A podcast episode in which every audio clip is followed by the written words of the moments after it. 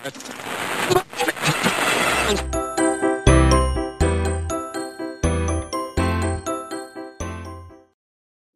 الله الرحمن الرحیم. سلام. امیدوارم حالتون خوب باشه و یه عالمه پول داشته باشید برای شروع یک سرمایه گذاری خوب. داریم از این دوتا دعا بهتر. ببینید ما چقدر دوستتون داریم.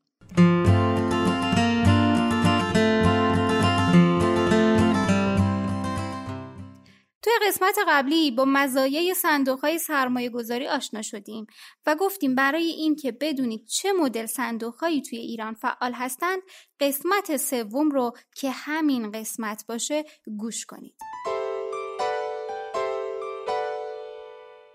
صندوق های سرمایه گذاری بر اساس میزان ریسک پذیری دسته بندی دارن.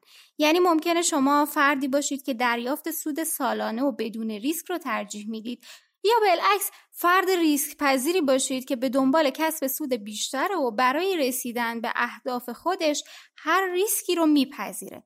صندوق های سرمایه گذاری هم برای هر دو دسته قابل استفادن و می‌تونه نیاز هر دو گروه رو تأمین کنه. متداول ترین تقسیم بندی صندوق های سرمایه گذاری بر مبنای ترکیب دارایی های اونهاست. به این معنی که صندوق ها سرمایه جمع آوری شده از افراد رو توی دارایی های مختلفی سرمایه گذاری می‌کنن.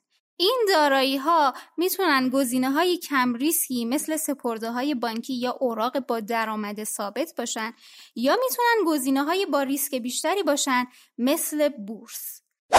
ترکیب دارایی هر صندوق سرمایه گذاری نشون دهنده نحوه مدیریت دارایی ها و رویکرد مدیر صندوقه. سرمایه گذارا با بررسی ترکیب دارایی صندوق های سرمایه گذاری می‌تونن صندوق مورد نظر خودشون رو انتخاب کنن. پس بیاین یه مرور اجمالی روی انواع صندوق ها داشته باشیم.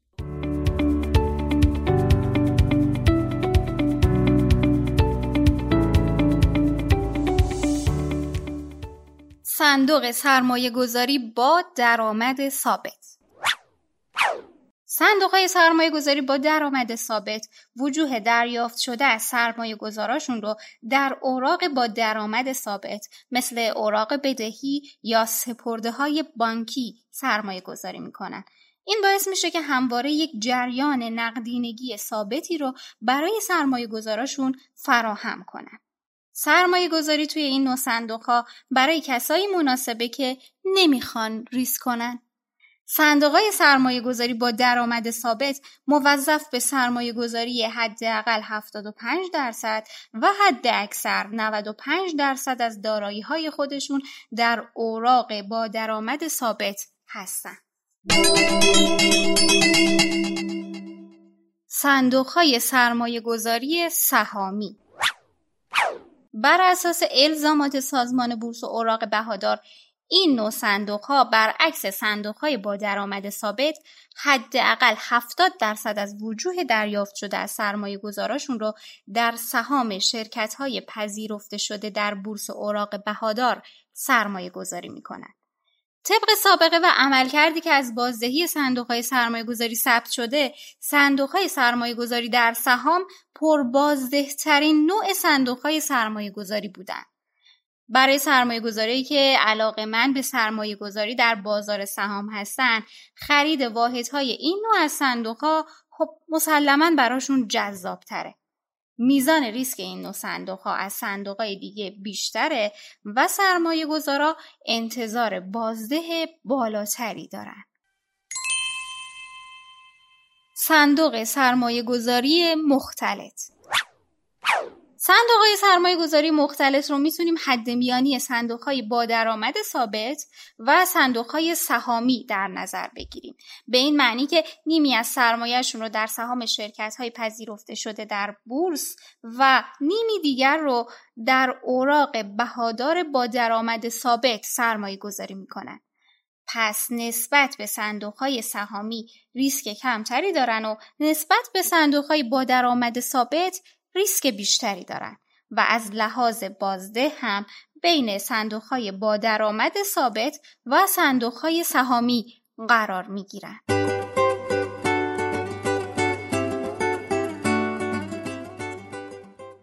صندوق های سرمایه گذاری مبتنی بر طلا این صندوق برای اونایی که می‌خوان توی بازار طلا سرمایه گذاری کنن. ولی خب امکان نگهداری یا حتی پول زیادی برای خرید طلای فیزیکی ندارن مناسبه. یعنی هم نیاز مخاطبان بازار سرمایه رو برطرف می‌کنن و هم چالش ها و دقدقه های خرید سنتی طلا رو ندارن. صندوق های سرمایه گذاری مبتنی بر طلا سرمایه های جمع آوری شده از مشتریاش رو در گواهی سپرده طلا و سکه پذیرفته شده در بورس سرمایه گذاری می کنند. حداقل 70 درصد سرمایه گذاری این صندوق ها در سکه و طلا و اوراق مشتقه مبتنی بر طلاست و مابقی رو در اوراق با درآمد ثابت سرمایه گذاری می کنند. صندوق های سرمایه گذاری اختصاصی بازارگردانی این نوع از صندوق ها با هدف بازارگردانی مجموعه ای از سهام مشخص شده در امیدنامه صندوق تأسیس شدند. بنابراین صندوق های اختصاصی بازارگردانی به غیر از سهام و حق تقدم خرید سهام در سایر دارایی ها سرمایه گذاری نمی کنند. و به دلیل ماهیت و مأموریت این صندوق ها مشتری هاشون افراد حقوقی هستند. صندوق های سرمایه گذاری شاخصی این نوع صندوق ها بر مبنای یکی از شاخص های بازار سرمایه پورتفوی خودشون رو تشکیل میدن که این شاخص می‌تونه شاخص کل یا یکی دیگه از شاخص های بازار سهام باشه در نتیجه عملکرد و بازدهی اونها دقیقا مشابه با شاخص مربوط است. مزیت اصلی این صندوق ها حذف هزینه های ناشی از سبدگردانی و مدیریت صندوقه. صندوق های سرمایه گذاری نیکوکاری هدف از تشکیل این نوع صندوق ها اختصاص دادن سرمایه افراد به امور خیرخواهان است. ساختار این صندوق ها به نحویه که از سرمایه گذاری در امور خیرخواهانه اطمینان حاصل میشه و برای این کار از ارکان نظارتی مثل حسابرس و متولی صندوق استفاده میشه. در این نوع سرمایه گذاری سرمایه گذار می‌تونه مشخص کنه که چه میزان از سرمایه و سود ناشی از اون رو در امور خیرخواهانه صرف کنن یا حتی می‌تونه کل سرمایه و سود حاصل از اون رو صرف امور خیرخواهانه کنه. صندوق های سرمایه گذاری تأمین مالی همونطور که گفتیم انواع صندوق های سرمایه گذاری در ایران بر اساس فاکتورهایی از قبیل ترکیب دارایی ها، هدف و اندازه دستبندی میشن. حالا سه نوع صندوق وجود داره که با هدف تأمین مالی به وجود اومدن که عبارتند از صندوق های سرمایه گذاری پروژه. صندوقی که با هدف تأمین مالی پروژه های مختلف و اجرای اونها مورد استفاده قرار می‌گیره. در واقع این نوع از صندوق ها سرمایه جمع شده افراد رو برای ساخت و بهرهوری پروژه های از پیش تعیین شده مورد استفاده قرار میدن. برای این کار اول شرکت سهامی خاصی با عنوان شرکت پروژه تأسیس میشه و بعد از تموم شدن پروژه این شرکت به سهامی عام تبدیل میشه و به سرمایه گذارا به اندازه سهمی که داشتن از سهام شرکت مربوطه واگذار میشه. صندوق های سرمایه گذاری زمین و ساختمان یکی دیگه از انواع صندوق های سرمایه گذاری تأمین مالی صندوق زمین و ساختمونه. این نوع از صندوق ها با هدف تأمین مالی پروژه های ساختمونی به وجود اومدن که با مجوز سازمان بورس در قالب یک شخصیت حقوقی تأسیس میشن. صندوق زمین و ساختمان می‌تونه به عنوان گزینه جایگزین وام عمل کنه.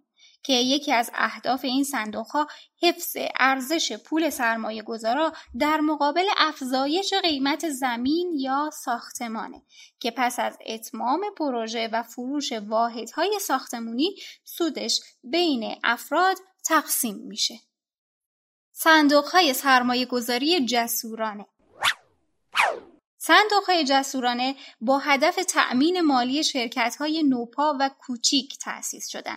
ریسک این صندوق ها خیلی بالاست و در نتیجه بازدهی مورد انتظار بالاتری هم دارن. واسه همینه که به این نوع صندوق ها جسورانه گفته میشه. صندوق جسورانه سرمایه جمعآوری شده افراد حقیقی و حقوقی رو به سرمایه گذاری توی شرکت هایی که به منابع مالی کافی دسترسی ندارن و یا صنایع نوظهور تخصیص میده تا افراد بتونن از اون نفع ببرن.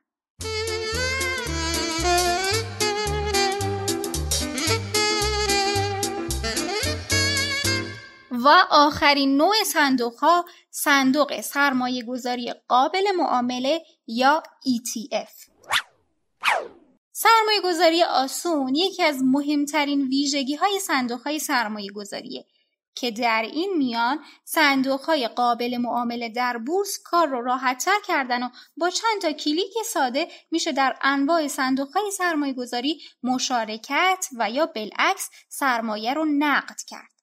صندوق های سرمایه گذاری قابل معامله همه انواع صندوق های سرمایه گذاری که تا الان گفتیم رو در بر می‌گیرن. این صندوق ها مثل سهام قابل معامله در بورس خرید و فروش میشن و میشه به راحتی اونها رو معامله کرد. از نظر ماهیت صندوق های سرمایه گذاری قابل معامله خودشون به سه نوع با درآمد ثابت، سهامی و مختلط تقسیم میشن. صندوق های قابل معامله در بورس به این دلیل که به صورت آنلاین خرید و فروش میشن قابلیت نقد شوندگی بالاتری نسبت به صندوق های غیر قابل معامله دارن و ارزش خالص دارایی هاشون به صورت لحظه ای محاسبه میشه در حالی که در سایر صندوق ها با یک روز تأخیر محاسبه و منتشر میشه. تازه قیمت واحدهای سرمایه گذاری در صندوق های قابل معامله ارزونتر از بقیه صندوق هاست و این مسئله امکان سرمایه گذاری های کوچیک رو فراهم می‌کنه.